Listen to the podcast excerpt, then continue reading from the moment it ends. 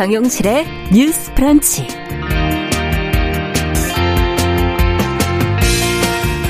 안녕하십니까, 정용실입니다. 내년부터 일본 고등학생들이 사용할 역사 교과서에 일본군 위안부 강제성을 비롯한 또 중요한 역사적 사실에 대한 서술이 축소된 채 담겨서 논란이 지금 일고 있습니다.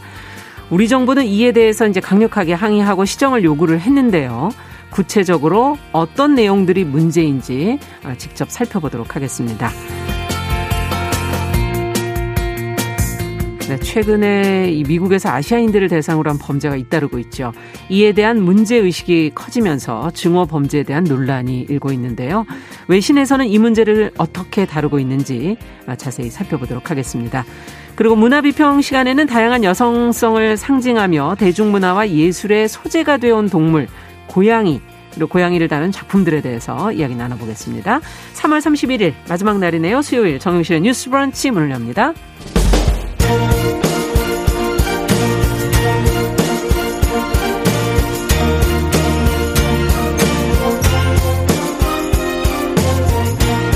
여성의 감수성으로 세상을 봅니다. 케이비에스 일라디오 정용실의 뉴스 브런치. 여러분의 의견을 기다립니다. 문자는 샵 구칠삼공으로 보내주세요. 짧은 문자 오십 원, 긴 문자 백 원이 부과됩니다. 케이비에스 모바일 콩, 유튜브를 통해서도 무료로 참여하실 수 있습니다. 네, 정용실의 뉴스브런치 항상 여러분들과 함께 프로그램 만들어가고 있습니다. 오늘도 벌써 많은 분들이 들어오셨어요. 어, 김민정님, 서승범님, 최규출님, 제, 어, 정재환님, 아카시스님, 뭐 김진아님, 들어, 좀 새로 들어오신 분들도 많으신 것 같네요. 유튜브로도 한 육백 분 가까운 분이 들어오셨습니다. 어, 미무선님과 써니스카이님 항상 들어와 계시고요. 자, 오늘도 첫 코너 뉴스픽 문을 엽니다. 더공감 여성정치연구소의 송문희 박사님, 안녕하세요. 네, 안녕하세요. 전혜원 사평론가, 안녕하십니까? 네, 안녕하세요. 자, 앞서 지금 말씀드렸던 첫 번째 내용이 내년부터 지금 사용하게 될 일본의 고등학생용 역사 교과서 대부분에 일본군 위안부에 대한 서술 축소돼 있다라는 말씀을 드렸고요. 어떻게 서술이 되고 있는 것인지, 우리 정부는 어떤 입장을 갖고 있는지 보도 내용을 한번 좀 살펴볼까요? 전혜원 평론가께서 전해주시겠습니까? 예, 제가 퀴즈를 한번 내보겠습니다. 일본에서 역사교육의 중요성이 더 강화됐을까요? 약화됐을까요? 강화됐다. 강화됐겠죠. 네, 맞습니다. 강화됐습니다. 자, 이천이십이년부터 사 년 동안 사용할 고등학교 교과서에 대한 검정 결과가 일본에서 발표가 됐어요. 예. 그런데 이 교과서 굉장히 중요합니다. 왜냐하면 지금 일본사가 선택 과목이었다고 해요. 그런데 음. 앞으로 일본의 모든 고등학생은 일본사와 세계사가 합쳐진 근현대사 역사 부분이 훨씬 강화된 역사 총합 교과서를 이제 배워야 됩니다. 필수가 되는 거군요. 그렇죠. 그리고 이 네. 교과서가 앞으로 사 년 동안 아이들의 교재가 되기 때문에 매우 중요한 거죠. 음. 이런 점에서 보면 아, 역사 교육 굉장히 중요하게 여기는구나라고 해석을 할 수 있는데, 문제는 뭐냐면요. 앞으로 일본의 모든 고등학생, 내년부터 다루게 될 역사 교과서 열두 개 중에 단 하나만이 일본군 위안부의 강제성을 서술한 것으로 지금 전해지고 아. 있습니다. 모순된 거죠. 역사 그러네요. 교육 강화하는데 내용은 굉장히 잘못된, 잘못된 것이다라는 지적이 나올 수밖에 없습니다. 지금 열두 개 중 단 한 곳이라고 알려진 음. 야마카와 출판이 만든 역사 총합 교과서에서는 위안부의 강제성이 언급되어 있는데요. 네. 어, 이 내용을 좀 보면 각지의 전장에서는 위안소가 건설돼 일본, 조선, 대만 점령지의 여성이 위안부로 모집됐다. 중요한 내용이 이제 또 나오는데, 강제됐거나 강제로 오기도 하고 속아서 연행되기도 한 예가 있다라고 되어 있습니다. 음. 그런데 이, 이 출판사에서 이런 역사 총합을 삼 종 냈는데 또 나머지 이 종에는 강제성 부분이 빠져 있거나 음. 위안부를 아예 언급하지 않았다. 또 이런 내용이 나오고 있고 네. 일부 뭐 지쿄 출판 교과서 이런 같은 경우에는 과거에는 굉장히 역사 문제를 적극적으로 다뤘다는 음. 평가를 받았는데 하도 우익세로부터 공격을 받아서 최근에는 오히려 이런 내용이 위축되었다. 음. 이런 평가도 나오고 있습니다. 네. 자, 그런데 이 역사총합교과서 같은 경우에는 일본 내의 어떤 흐름과도 배치된다는 지적이 나오고 있는데요. 우리 왜 일본 정부 얘기할 때 고노 다마 얘기 그렇죠. 많이 하죠. 많이 얘기하죠. 천구백구십삼년 고노 다마의 내용에는 위안소에 대한 어, 군과 정부, 일본 정부 당국의 책임을 일부분 인정했다라는 음. 평가를 받고 있죠. 내용에 보면 위안소가 당시에 군 당국의 요청에 따라 마련된 것. 그러니까 이게 민간인들이 일부러 뭐, 뭐 자발적으로 매매처했다 이것이 아니라는 거죠. 군 당국의 요청에 따라 마련된 것이고 옛 일본군이 직접 또는 간접적으로 관여했다라고 음. 되어 있습니다. 그래서 이런 부분에 있어서 굉장히 논란이 되어 있고요. 또 하나 자 독도와 관련된 내용도 언급된 내용을 보면 네. 일본의 고유 영토다. 한국의 뭐 불법 점거라는 식의 내용이 또 들어가 있어 논란이 되고 있습니다. 네. 외교부에서 삼십일 오후에 소마 총괄 공사를 불러서 강력히 항의를 했고 또 성명을 냈는데 일본 정부가 자국 중심의 역사관에 따라서 과거 사실을 있는 그대로 기술하지 않은 많은 교과서를 검정 통과시킨 데에 대해서 강력히 항의한다고 밝혔고 음. 교육부도 항의 성명을 낸 상태입니다. 네. 자, 어, 위안부 문제 이제 독도까지 이제 왜곡된 내용들이 담겨 있는데 우리 정부 항의가 일본 측에 받아들여질지 지금 사실 계속 반복되고 있어서 같은 문제가 근본적인 좀 해법은 없을까 이런 생각도 들기도 하고요. 두 분은 어떻게 생각하시는지요? 뭐 한국 정부가 항의를 한다고 해서 일본 정부가 바꾸지는 않을 것이고요. 예.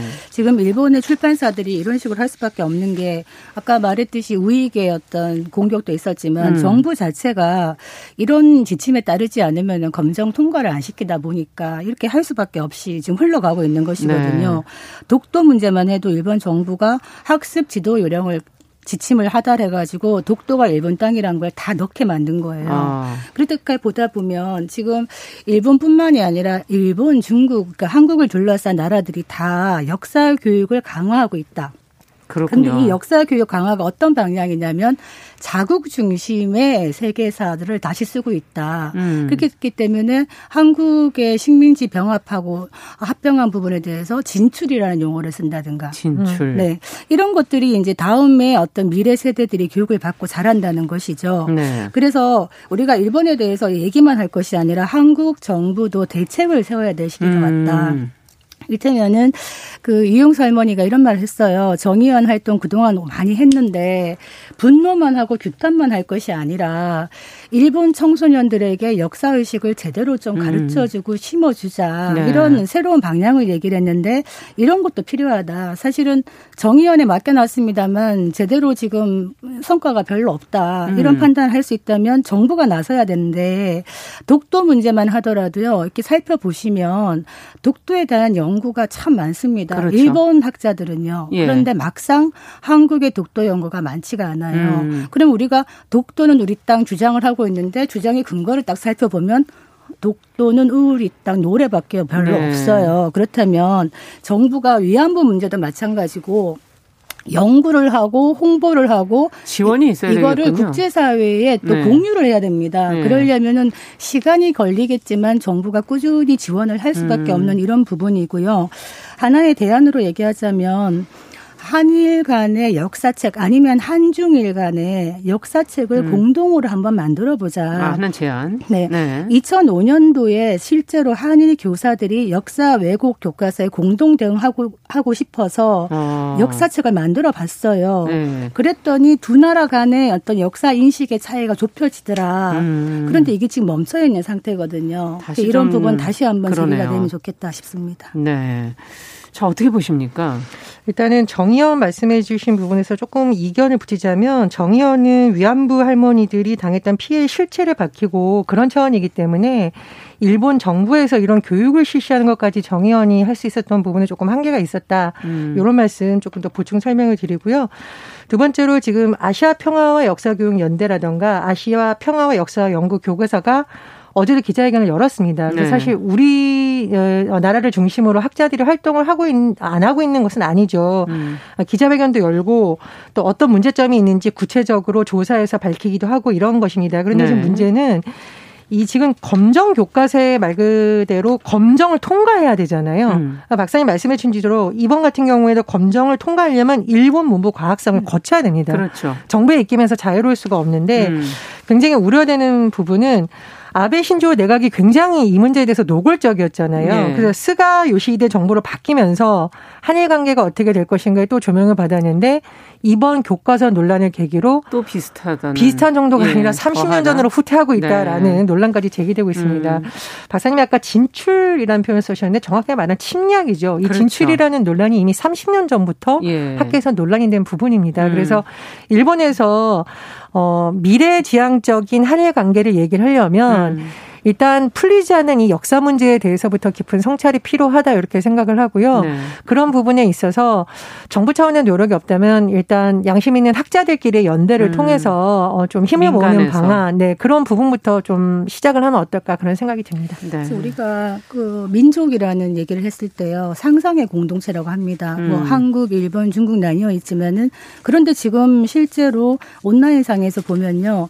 일본, 중국, 한국 할 것 없이 네티즌 들이 어떻게 보면 민족주의에 기반해서 많은 이야기들을 하고 있어요. 음. 최근에 조선 구마사 논쟁 이런 걸 보면은 그렇죠. 중국 같은 경우에는 김치, 한복 그리고 이제 삼계탕까지, 삼계탕까지. 다 예. 중국 거다. 음. 이게 삼계탕이 중국 거인 게 중요한 게 아니라 이런 것들을 얘기하면서 문화의 헤게모니를 갖는 것이거든요. 음. 그렇기 때문에 이거는 보이지는 않지만 문화적인 이런 것들이 이렇게 축적이 되다 보면은 음. 알게 모르게 이런 교육이 체화된다. 그래서 이거는 그냥 간과할 수 없는 부분이다. 이런 생각이 들어서요.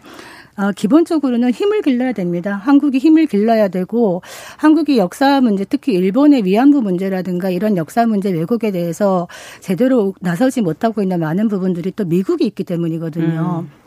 또 한번 상기해 보자면 우리가 위안부 합의 막 졸속으로 했다 이런 얘기하는데 당시에도 미국이 압력이 좀 있었습니다. 그러다 보니까 우리가 미국이나 국제사회를 상대로 위안부 문제라든가 이런 부분에 대해서 실체를 밝히는데 플러스해가지고 이런 부분을 같이 공유하는 이런 게 대책이 돼야 되는데 우리만 그냥 계속적으로 얘기한다고 해서 되는 게 없거든요. 네. 이 부분은 전략적인 대응이 필요하다 이런 생각이 듭니다. 네. 저는 그리고 딱 한 가지만 더 말씀드리고 싶은데 이 위안부 위안부 문제를 우리가 한일 간의 문제이기도 하지만 전시 상황에서의 성범죄라는 보편적 인권 문제를 음. 우리가 많이 국제사회에 얘기를 해야 된다는 주장을 계속하고 있잖아요. 그렇죠. 그런 노력이 굉장히 더 많이 필요하다고 보고 방크를 비롯한 민간단체라든가 음. 어, 심지어는 우리 청소년들까지도 이런 행동을 하려고 좀 많이 나서고 있습니다. 그렇습니다. 그래서 그런 음. 부분에서 좀 많이 힘을 모아서 정말 모든 역사 문제가 중요합니다만 위안부 할머니들 지금 생존해 주신 분들이 이제 연세가 드시면서 세상을 떠나고 계시잖아요. 네. 그분들 다 떠나신 다음에 이 문제 해결할 수 있을까 싶습니다. 그래서 조금 더 우리가 속도를 내고 관심을 기울여야겠다 음. 그런 생각이 듭니다. 네. 양국의 역사 교육의 강화를 보면서 그 근현대 시대, 식민주의 그 시대로 다시 또 돌아가는 걸 회귀하는 건 아닌가 하는 그런 생각도 드네요. 여러 가지로 걱정스럽습니다. 앞으로도 계속 좀 관심 가지고 저희가 좀 지켜보도록 하고요. 자, 두 번째 뉴스는 최근 범여권 의원들이 민주유공자를 예우하는 법안을 발의를 했어요. 특혜 논란이 지금 일면서 법안이 철회됐다고 하는데 관련 내용 송 박사님께서 좀 정리해 주시면 같이 고민해 보죠. 예, 지난 이십육 일 날이요. 민주유공자 예우에 관한 법률안이 나왔어요. 네. 그런데 이것이 닷새 만에 철회가 됐습니다. 예. 누가 이거를 처음 발의했느냐. 서른 더불어민주당 의원을 비롯해서 범여권 의원 칠십삼 명이 발의를 한 것이거든요. 예. 이 법안의 내용을 살펴보면 어, 민주화 운동으로 인한 부상 사망자 또는 행불자 그 유족에 대해서 교육, 취업, 의료, 양로, 양육을 다 지원하는 내용을 골자로 합니다. 네. 세부적으로 가면은 이 민주유공자 자녀들의 중, 고등학교와 대학 수업료 지원을 해준다. 뭐 이런 내용도 있는데요. 음. 이게 왜 문제가 되었냐면 네. 지원 대상에 이제 민주화 운동을 이유로 유죄 판결, 해직, 퇴학 처분을 받은 사람까지도 포함을 음. 했습니다. 그러면 지금 현재 민주당의 소위 운동권 출신이라는 의원 가운데 이런 이력을 가진 사람도 많다는 겁니다. 그렇죠. 그러다 보니까 어떤 논란이 이러냐. 이거 운동권 특혜 아니냐. 음. 셀프 특혜 아니냐. 음. 그동안 많이 지금 받아왔는데 이제는 자녀들까지 세습하려는 거냐. 음. 이런 비판이 많았습니다. 지난 이십 대 국회에서도 이런 비슷한 법안이 나왔었거든요. 우원식 민주당 의원이 발의를 했었습니다. 네. 그랬다가 이거 역시 특혜 피해다 이런 논란 때문에 들어갔다가 이번에 다시 나왔던 겁니다. 음. 그런데 지금 시기적으로 선거도 앞두고 있고 이런 시기에 민심이 안 그래도 안 좋은데 음. 이런 논란이 될 것을 조금 아마 우려한 것 같고요. 닷새 만에 결국 철회가 된 것입니다. 네, 그렇군요. 혜택이 뭐 과했다 뭐 이런 시각들도 있는 것 같고, 민주화 운동을 하다가 사실 실제적으로 사망을 했거나 장애를 입은 경우에 대해서는 또 예우할 필요가 있는 거 아니냐는 시각도 있는데, 자, 두 분의 입장을 좀 들어보도록 하죠. 일단 우원식 의원이 발의했던 법안에 대해서 의원실에 보충 설명이 나왔습니다. 그 당시에 그 낸 법안, 음. 우원식 의원 측이 냈던 법안은 민주화운동 관련자 중 사망자, 행방불명자, 장애 등급을 받은 사람이 유공자로 되었기 때문에 국회의원 중에서는 해당하는 사람이 한 명도 없었다. 네. 이렇게 추가 설명을 냈기 때문에 말씀을 드리고요. 다만 이번 법안의 경우에는 해당자가 있을 수 있기 때문에 네. 아마 논란이 더 증폭되는 것 같습니다. 전 두 가지를 말씀드리고 싶은데, 첫 번째로 민주화 운동 세대를 모두를 싸잡아서 운동권이고 기득권이다. 음. 이런 프레임으로 하는 거 조금 위험하다라고 봐요. 민주화 운동, 이제 이 법안의 경우에는 이 민주화 운동의 개념을 일단 유신만 대 투쟁과 유월 항쟁으로 규정을 하고 있는데, 그렇죠. 유월 항쟁이라는 것이 과연 일부 소위 진영의 사람들이 참여했던 것인가? 아니거든요. 유월 항쟁의 네. 그 역사과정 관련 취재에 제가 참여를 해보면 넥타이 부대. 네. 그러니까 지금 보수 진영에 있지만 그냥 평범한 회사원이었던 사람들, 음. 식당 아줌마, 음. 청년들, 노동자들, 많은 사람들이 참가를 했기 때문에 우리가 이 법안에 대해서 좀 화가 난다고 해서 뭐 운동권이 뭐 이 나라를 어떻게 했고 이렇게 일부 진영에서 좀 정치적으로 해석을 하는 건 굉장히 주의를 해야 된다. 그리고 사실 지금 우리가 누리고 있는 많은 민주주의의 혜택이라는 것이 유월 항쟁을 통한 헌법 개정을 그렇죠. 통해서 된 부분도 네. 있습니다. 그래서 법안의 취지 자체를 정치적으로 너무 음. 특정 진영의 혜택이라고 볼 문제는 아니라고 보고요. 어, 그런 부분에 있어서 많은 어떤 피해를 받던 사람들이 있다면 발굴하라는 노력은 계속 네. 해야겠죠. 근데 저는 이제 이게 시기상으로 국민들이 지금 정치권 전체에 굉장히 화가 나 있는 시점이기 때문에 네.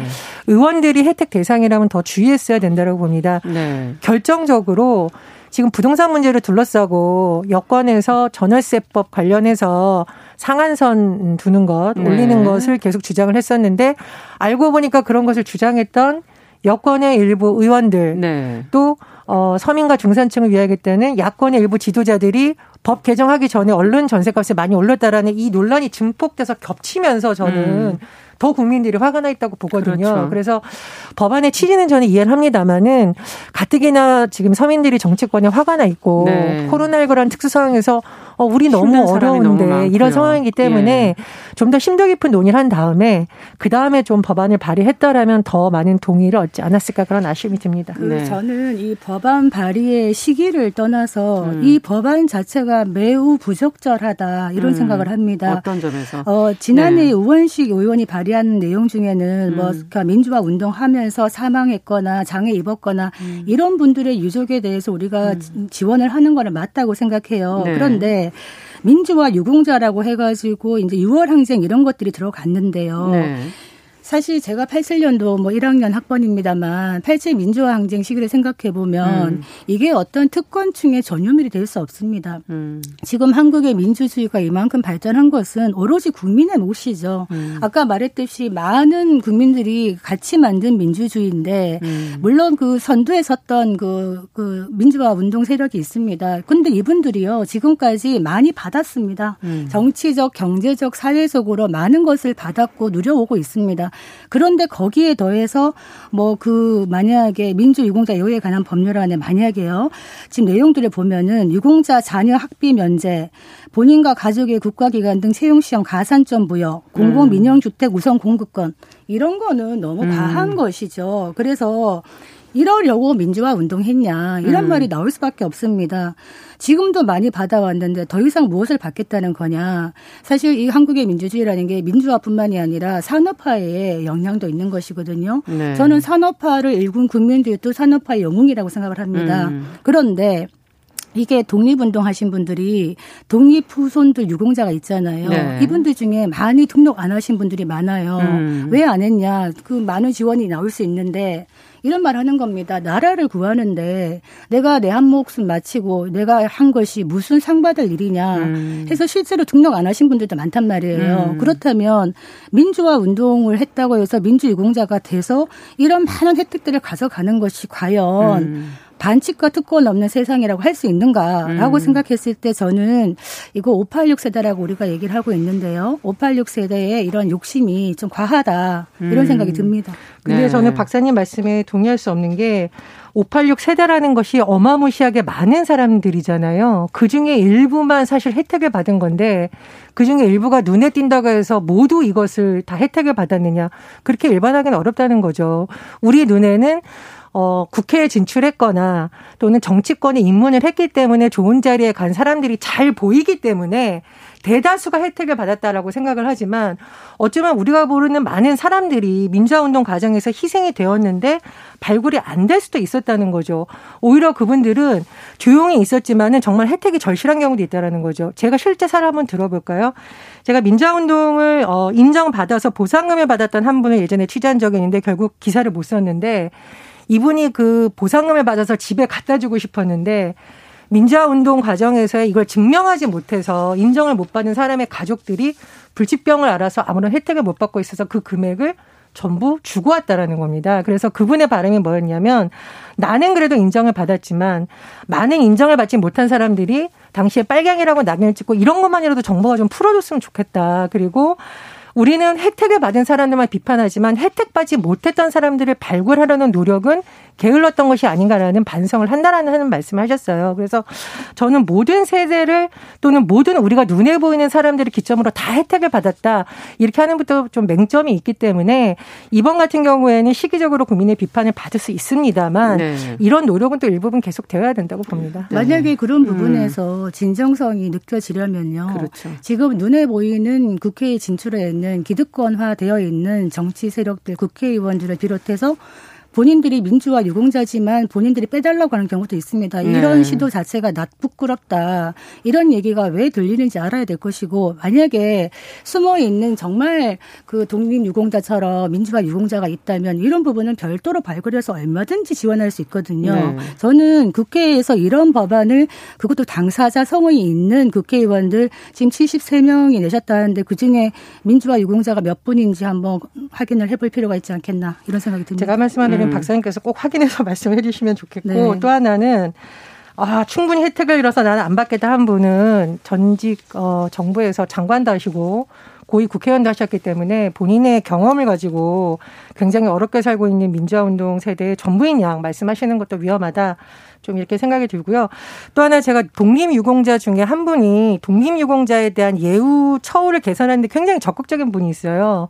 근데 알고 보니까 본인은 받는 돈이 사실 몇십만 원도 안 되고 그럼에도 사방에서 그 몇십만 원 받으려고 그러냐라고 비판을 해요. 근데 그분이 이렇게 얘기를 합니다. 이 몇십만 원 안 중요하다.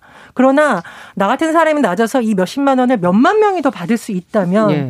적어도 우리가 독립운동을 했던 것에 대해서 정부가 알아주는구나라는 보람을 느끼지 않느냐라고 산나거든요. 그래서 우리가 어떤 지금 시기적으로는 비판할 부분이 많습니다만 내가 이 꼭 혜택을 받으려고 이것을 한 것처럼 다 일반에서 비판하는 것도. 지원 대상을 한정해버리면 되겠네요. 네, 그러면. 뭐 그런 방안도 예. 있겠죠. 그런 점이 좀 더 필요하다고 음, 봅니다. 한 정확하게 명확하게 그 필요한 부분들에 지원이 갈 수 있도록 조금 더 구체적인 법안이 필요하지 않을까 하는 그런 생각도 듭니다. 자, 오늘 뉴스픽은 여기까지 듣겠습니다. 두 분 말씀 듣다 보니까 시간이 어느덧. 네. 어, 더공감 여성정치연구소의 송문희 박사, 전혜원 평론가 두 분과 함께 이야기 나눠봤습니다. 말씀 잘 들었습니다. 감사합니다. 감사합니다. 자, 정용실의 뉴스 브런치 듣고 계신 지금 시각 열 시 이십구 분이고요. 라디오정보센터 뉴스 듣고 오겠습니다. 국내 코로나십구 신규 확진자가 오백육 명으로 나흘 만에 오백 명대로 나타났습니다. 국내 발생 사백구십일 명 중 서울이 백오십육 명으로 가장 많았고 경기 백육 명, 인천 이십오 명 등이었습니다. 문재인 대통령은 반부패 비서관에 김기표 변호사를, 경제정책 비서관에 이영일 기획재정부 차관보를, 디지털혁신 비서관에 김정원 과학기술정보통신부 정보통신정책실장을 내정했습니다. 지난달 산업생산이 제조업과 서비스업 생산이 모두 늘면서 팔 개월 만에 가장 많이 증가한 것으로 나타났습니다. 다만 소비는 코로나십구 사태로 늘었던 음식료품 소비가 줄면서 감소했습니다. 반도체 수출 호조에 소비 심리도 개선되면서 제조기업의 체감 경기가 십 년 만에 최고치를 기록했습니다. 코로나십구 확진자 발생과 방역수칙 안내 등의 내용을 담은 코로나십구 재난문자 송출이 대폭 줄어듭니다. 확진자 발생 상황과 동선, 지자체 조치계획, 개인 방역수칙, 중대본 안내와 유사한 내용의 재난문자 송출이 금지됩니다. 조 바이든 미국 대통령이 아시아계 미국인을 향한 폭력 증가에 대응하기 위해 태스크포스를 신설하기로 했습니다. 미국 국무부는 이천이십 국가별 인권 보고서를 발표하고 북한 정권이 지독한 인권 침해에 대해 책임지게 할 것이라고 밝혔습니다. 유엔 안전보장이사회가 현지 시간 삼십일 비공개 회의를 열어 북한의 미사일 발사 문제를 논의했습니다. 지금까지 라디오 정보센터 조진주였습니다.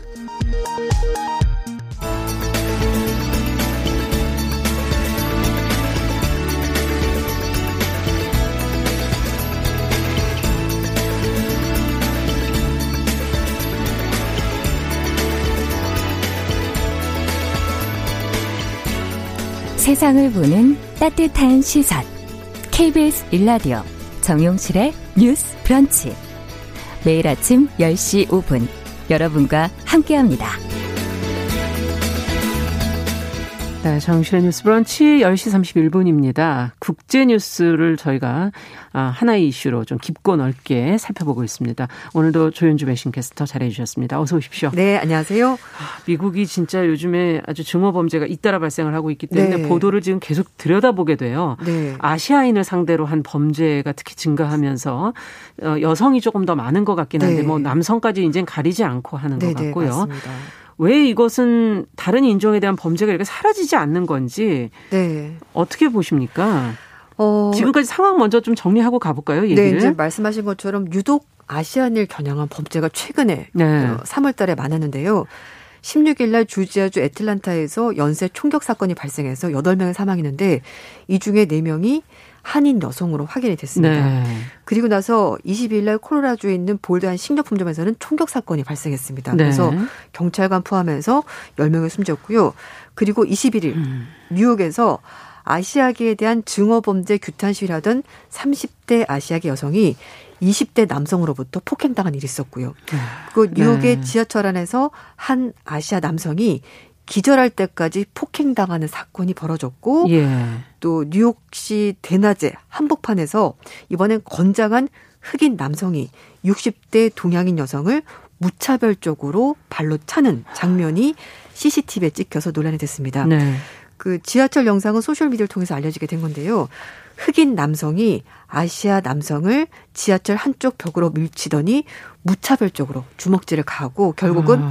이 아시아 남성이 기절하고 나서야 폭행이 멈췄고요. 예. 지하철 안에 사람들이 있었지만 아무도 말리지 않았고 심지어 이상한 환호성을 저지르는 환호성요? 네, 그런 것까지 있었다고 합니다. 아. 근데 이 영상이 지금 인터넷을 통해서 올려진 거기 때문에 정확히 언제 있었던지는 확인되지 않았다고 하고 일단 경찰이 조사를 벌이고 있습니다. 네. 그리고 육십 대 아시아 여성이 흑인 남성으로부터 발길질을 당하는 이거는 장면.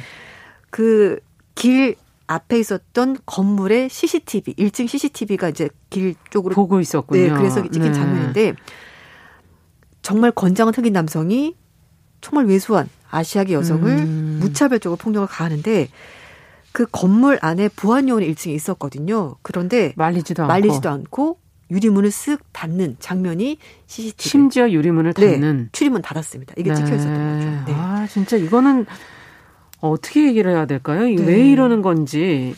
지금 안 그래도 곳곳에서 지금 항의 시위까지 벌어지고 있는데도. 그럼에도 불구하고. 예, 그럼에도 불구하고. 그리고 네. 또 아시아인에 대한 혐오가 트럼프 행정부 때부터 잘못되게 네. 시작된 건가 이런 생각이 들기도 하고요. 네. 어떻게 봐야 될까요? 일단 지금 뭐 미국의 한 육십 개 도시에서 주말 동안에 아시아 사람들에 대한 차별, 항의하는 시위가 있었습니다. 반아시아 인종차별 테러에 반대한다라는 플래카드를 들고 사람들이 지금 미국에서 벌어지고 있는 이런 현상에 대해서 음. 위기감을 가져달라고 호소했는데요.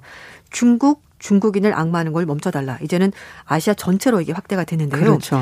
이제 말씀하신 것처럼 트럼프 대통령 집권 당시 중국에서 코로나십구 바이러스가 시작이 네. 됐고요. 지금 알려진 바로는 그리고 이제 트럼프 정부는 대놓고 우한 바이러스, 그렇게 불렀죠. 중국 바이러스 네. 이렇게 얘기를 했었고 사실 미국 언론들도 음. 이 코로나 바이러스 관련해서 아시아에 대해서 좀 부정적인 네. 그런 영상 등을 통해서 어, 묘사를 많이 했기 때문에 그래서 어, 아시아인에 대한 어떤 반감 음. 그런 것들이 이렇게 폭력으로 이어지는 것 같다라는 그런 해석도 있습니다. 자, 바이든 행정부는 좀 달라지지 않겠는가 하는 네. 그런 기대를 했었는데 어떻게 음. 지금 뭐 그에 대한 입장들이 좀 나오고 있습니까? 네. 사실 이제 코로나 바이러스가 이천십구 년 말에 시작돼서 지금 일 년이 훨씬 넘었습니다. 아직도 예. 끝나지 않았고요. 지금도 음. 진행형이고 물론 백신을 맞긴 합니다만 끝난 게 아니잖아요. 그렇죠. 그래서 아마 이게 트럼프 행정부 때부터 이어졌던 일이 계속해서 지금 이어지고 있는 음. 것을 보이는데 그나마 다행인 것은 바이든 행정부가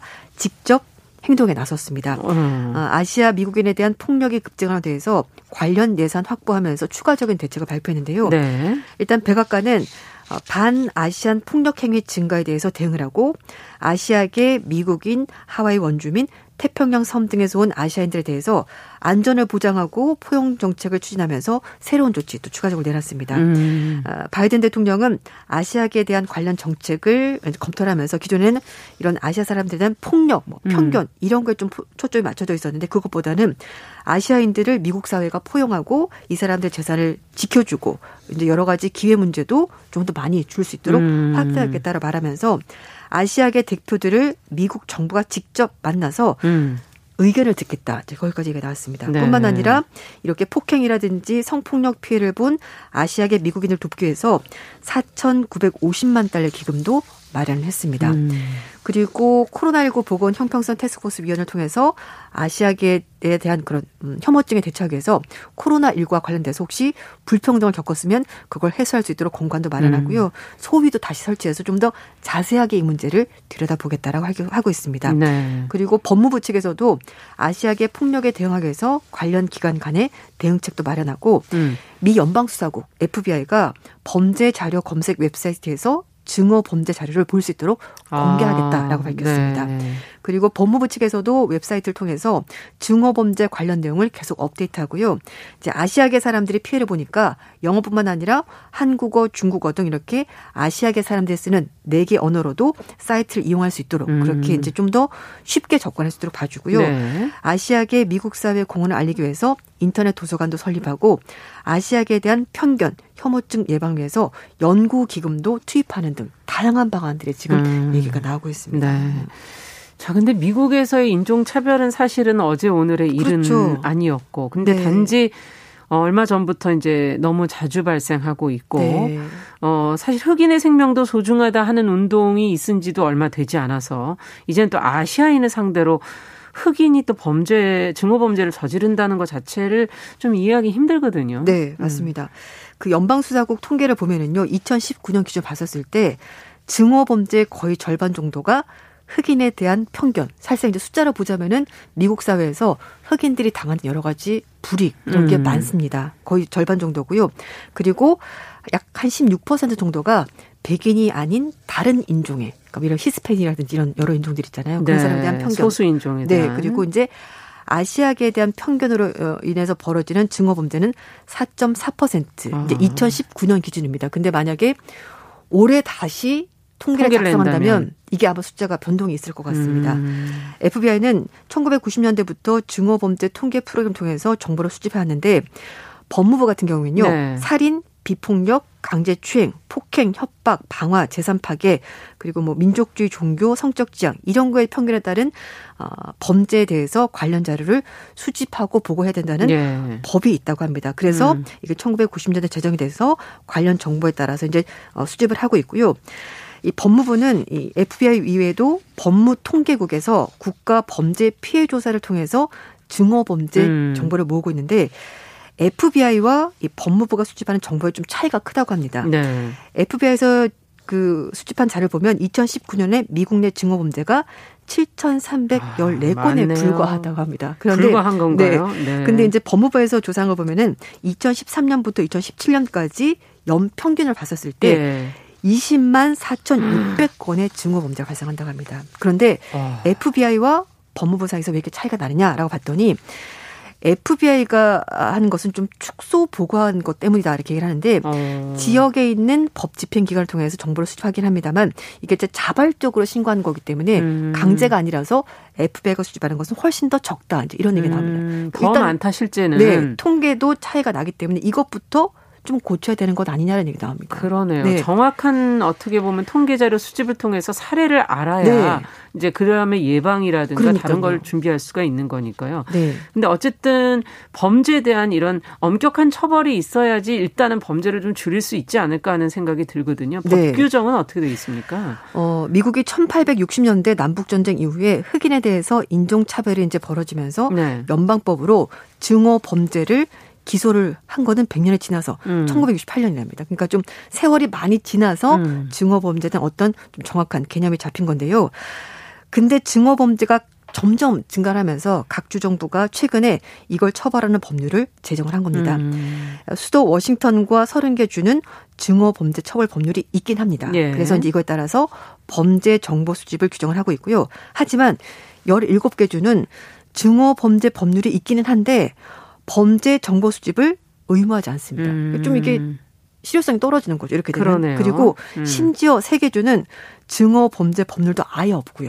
음. 증오 범죄 정보 수집도 하지 않는다고 합니다. 여기는 더 심각하네요. 네. 예. 게다가 특정 사건 이후에 증오 범죄가 증가하는 그런 현상이 미국에서 벌어지고 있는데요. 음. 예를 들어서 이천일 년 구일일 테러 이후에 이게 발생하고 나서 구 주 동안 이제 아랍인들 중동에서 온 아. 사람들 상대로 한 증오 범죄가 칠백 건 아, 폭증했다. 그건 기억이 나요. 그 당시에. 네. 기억하시죠. 네. 그리고 또 국가범죄조사국의 조사 결과를 보면 종교적인 편견에 따른 범죄가 이천삼 년부터 이천육 년까지 십 퍼센트 정도였다고 하는데요. 예. 이천칠 년부터 이천십일 년까지 봤더니 이십일 퍼센트로 음. 두 배나 증가했다고 합니다. 그리고 이제 가장 최근은 코로나 바이러스 때문에 음. 트럼프 대통령과 행정부가 차이나 바이러스라고 부르면서 아시아인을 상대한 범죄가 증가를 하게 된 거고요. 네. 이 증오범죄 폭력성도 점점 심각해지고 있습니다. 그렇죠. 이천삼 년부터 이천육 년까지는 전체 증오범죄 팔십사 퍼센트 이것도 수치가 굉장히 네. 높은데 이게 폭력적이었는데 이천칠 년부터 이천십일 년까지 기간 봤었을 때는 이 수치가 더 올라갑니다. 아. 구십이 퍼센트까지 올라갑니다. 그러니까 증오범죄가 벌어졌다고 하면은 굉장히 폭력적인 양상을 띠게 그러니까 되는 건데. 그러니까 어떤 사건이 있을 때 지금 코로나십구 사태 터지고 지, 직장을 잃은 사람들도 네. 있을 거고 답답해서 힘들어 어, 뭐 괴로운 네. 사람들도 있을 거고 그런 것에 대한 어떤 분노가 또 다른 형태로 아시안들에 대한 네. 증오범죄로. 근데 총기가 있기 때문에 이것이 더 문제가 되지 않나 하는 생각도 들고 총기 맞습니다. 규제 얘기가 좀 다시 나오고 있다면서요. 네. 그렇습니다. 어, 이제, 이렇게 말씀하신 것처럼 증오범죄에다가 거기다 플러스 총기, 총기까지 더해지니까 예. 사람들의 목숨이 정말 너무나 쉽게 사라지는 그런 일이 예. 벌어지고 있는데요. 그래서 뭐 총기 옹호 주장이 지금은 아무리 거세다고 하더라도 음. 총기 폭력을 멈출 수 없는 만큼 이런 주장이 나옵니다. 뭐 사람들이 어, 나는 낙태 찬성에 반대 네. 그리고 뭐 사형제 찬성에 반대 이런 얘기의 차원의 총기 규제가 아니라 사람의 목숨이 왔다 갔다 하는 문제잖아요. 이거는. 음. 그렇기 때문에 미국 국민들의 안전을 지켜야 된다는 그런 음. 보건적인 공중보건 측면에서 총기 규제 문제에 우리가 좀 더 접근을 해야 된다라는 음. 주장이 나오고 있다고 뉴욕타임즈가 보도했는데요. 어, 지금 뭐 바이든 대통령도 이십삼 일 날 백악관 네. 연설하면서 공격용 무기 대용량 찬, 탄창 금지를 위해서 입법을 상하원 측에 촉구를 했고요. 음. 상원에서는 총기 구매 신원조사 확대 법안도 통과시켜달라고 네. 행정부 측에서 요구를 하고 있습니다. 예. 그래서 이제는 이게 뭐 뭐 국민들의 권리와 나, 나의 안전을 지키기 위해서가 아니라 생명을 생명이, 위한 생명을 네. 위한 그 부분에서 음. 차원에서 이거 총기 규제에 좀 더 접근할 필요가 있지 않나 네. 그런 목소리가 점점 더 힘을 얻고 있다고 합니다. 미국에서도 네. 고민해봐야 될 문제입니다. 네. 자, 국제뉴스 조현주 외신캐스터와 함께 아시아계를 향한 증오범죄 관련 내용 살펴봤습니다. 감사합니다. 감사합니다.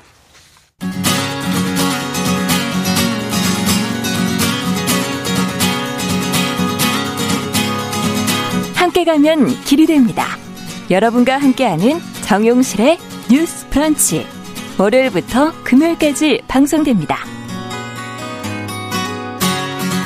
네, 정용실의 뉴스브런치 듣고 계신 지금 시각 열 시 사십사 분이고요. 여성의 시각으로 대중매체와 문화현상 살펴보겠습니다. 손희정 문화평론가 잘해주셨습니다. 어서 오십시오. 예, 안녕하세요. 아이고 봄이네요. 여의도 들어오시는 길이 꽃이 아, 많죠. 예, 좋더라고요.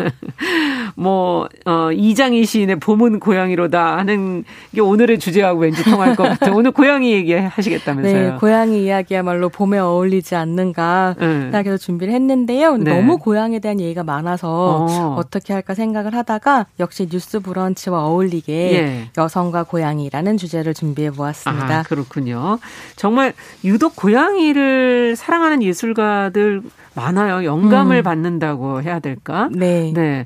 왠지 여성 예술가들이 좀 더 사랑하지 않았을까 예, 하는 생각을 하는데. 굉장히 뭐랄까 친밀함 이런 것들이 있는 것 같은데요. 예. 도대체 왜 그럴까 이런 생각을 좀 해보다가 빨간머리 앤 시리즈로 유명한 작가 루시모드 몽고레 음. 메리의 이야기로 좀 설명을 드릴 수 있을 것 같다는 생각을 했어요. 네. 애묘인으로 알려져 그렇군요. 있는데요. 몽고베리는 어렸을 때부터 고양이를 키웠고 아주 친한 사람들에게 보내는 편지에만 이제 하는 특별한 음. 서명에 고양이 그림을 그려 넣을 정도로 아. 좋아했다고 해요. 음. 근데 몽고메리가 정말 사랑했던 고양이의 이름이 데피였는데요. 음. 데피는 길고양이 출신의 이제 회색 줄무늬 고양이였다고 하고요. 이제 몽고메리가 이런 말을 했다고 하거든요. 진정한 동물은 오직 고양이, 진정한 아. 고양이는 오직 회색 고양이라고 하면서 이제 데피에 대한 애정을 드러내기도 네. 했죠.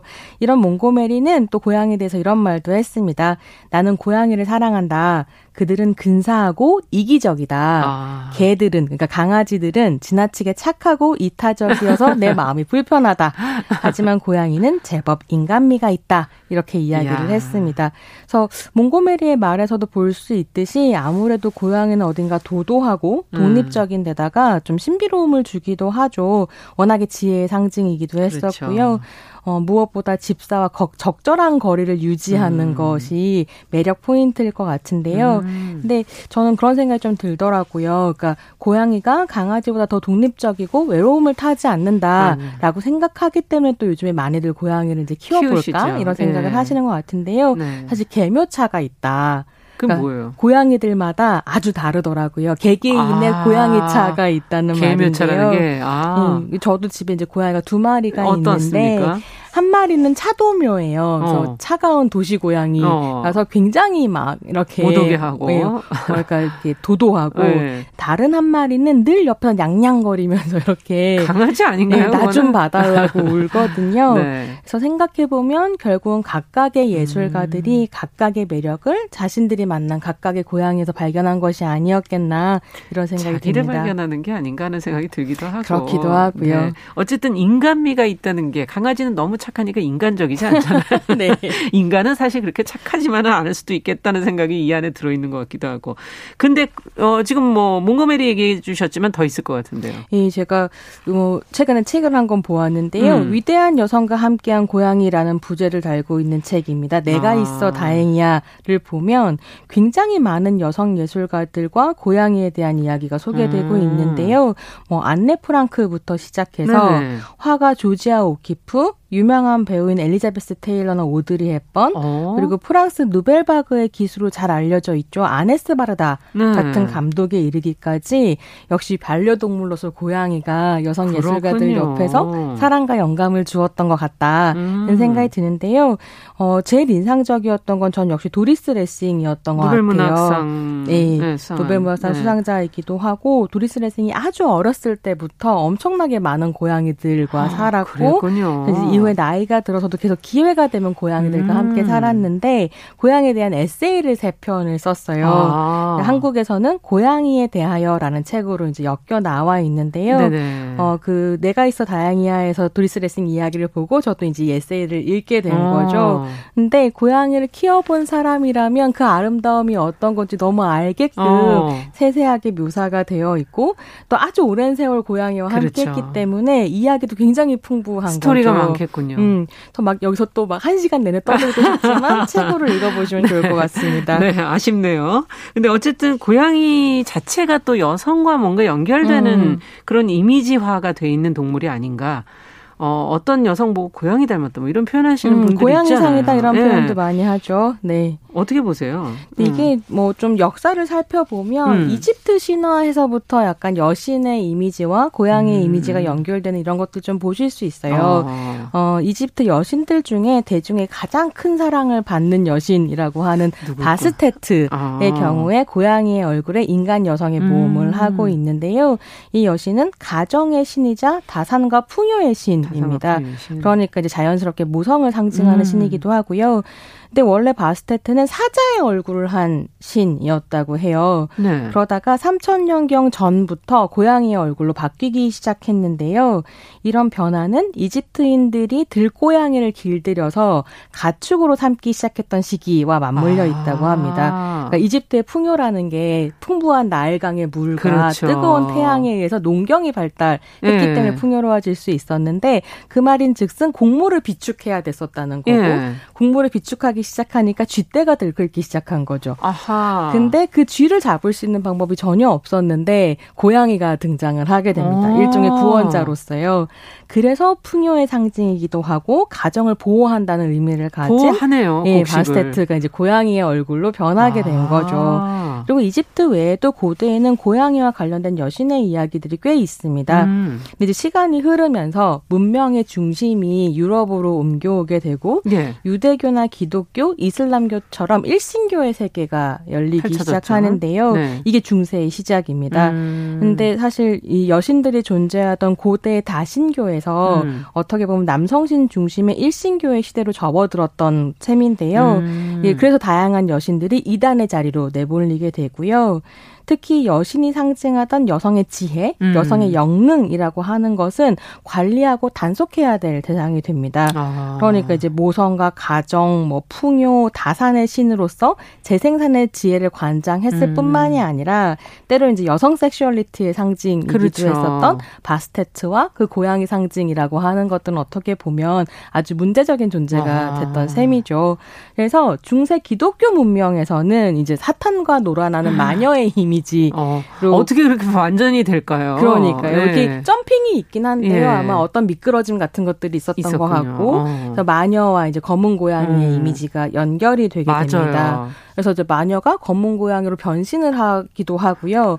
혹은 마녀의 뭐라 그럴까 사형마, 그러니까 마녀에게 음. 충성하는 동물로서 로서, 검은 고양이가 그쵸. 등장을 하기도 합니다.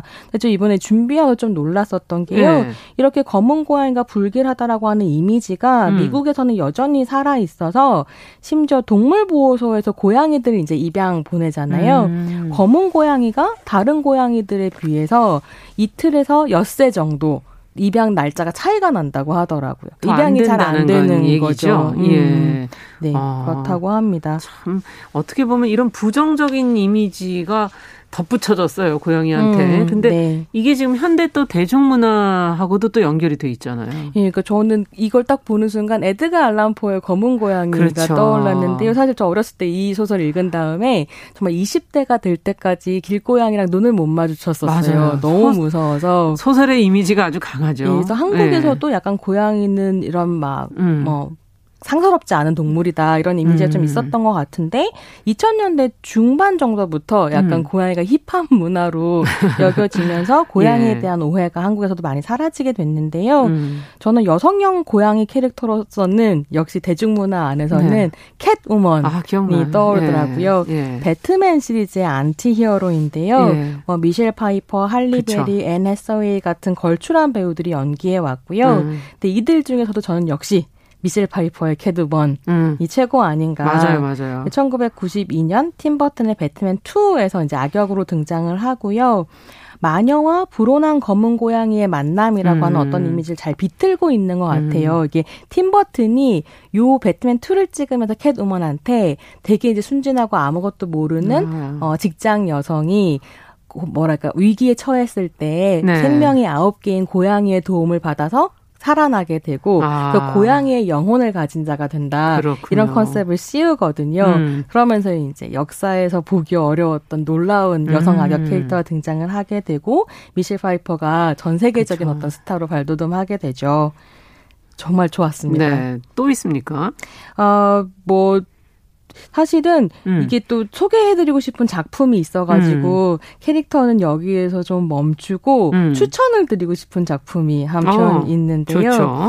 도대체 고향에 나오는 영화들 중에 뭘 추천드릴까 고민을 음. 좀 하다가 제가 굉장히 좋아하는 여성 감독인 음. 오기가미 나오코의 고양이를 빌려드립니다를 오늘 아. 추천드리려고 가지고 왔어요. 네. 오기가미 나오코 같은 경우도 고양이를 사랑하는 사람으로 굉장히 유명하고요. 그렇군요. 한국에는 카모메 식당이나 아, 안경 같은 작품 너무 예, 인상적이죠. 유명한 감독입니다. 네. 근데 제목이 고양이를 빌려드립니다 하잖아요. 음. 실제로 고양이를 빌려주는 얘기고요. 어, 외롭고 쓸쓸한 사람한테 네. 이제 고양이를 빌려주는 이야기인데 사실 저는 고양이 빌려주면 안 되는 거 그러니까, 아닌가? 평생의 예. 반려로 삼아야 되는 거 아닌가라고 어. 했는데 사실 영화 자체가 파, 영화 자체가 판타지고 음. 그런 생각이 들었어요. 우리가 고양이와 함께 살고 있고 네. 우리가 고양이를 키운다고 생각하지만 음. 사실 고양이 이들이 자신의 삶과 음. 어떤 위로를 우리에게 빌려주고 있는 것 아닌가. 아, 이건 우리, 오롯이 우리 것이 아닌 것은 아닌가. 네. 그런 생각이 좀 들었고요. 사람들이 이 영화를 이제 힐링 영화라고 음. 평가를 하는데 나오코 감독이 그런 얘기를 했대요. 이건 힐링이 아니라 사람과 생명을 서열로 나누지 않는 다른 세계에 대한 아, 상상력이다. 아, 참 네. 중요한 얘기네요. 그래서 네. 이런 것들 좀 즐겨보실 수 있을 것 같습니다. 끝으로 책도 한 권 그럼 좀 네. 권해주신다면. 어, 나는 있어 고양이라는 음. 책을 가지고 왔는데요. 이천이십 년에 음. 나온 한국의 미술가들이 음. 자신의 고양이에 대해서 쓴 책입니다. 코로나 시대에 이게 어떤 위로 같은 것을 줄 수 있는 책이라고 네. 생각합니다. 네, 오늘 손희정의 문화비평, 예술가들이 사용한 사랑하는 동물 고양이, 고양이를 소재로 한 작품들 어떻게 변화돼 왔는지 같이 살펴봤습니다. 말씀 잘 들었습니다. 감사합니다. 정용실의 뉴스브런치 수요일 순서도 같이 인사드립니다. 저는 내일 오전 열 시 오 분에 찾아뵙겠습니다. 감사합니다.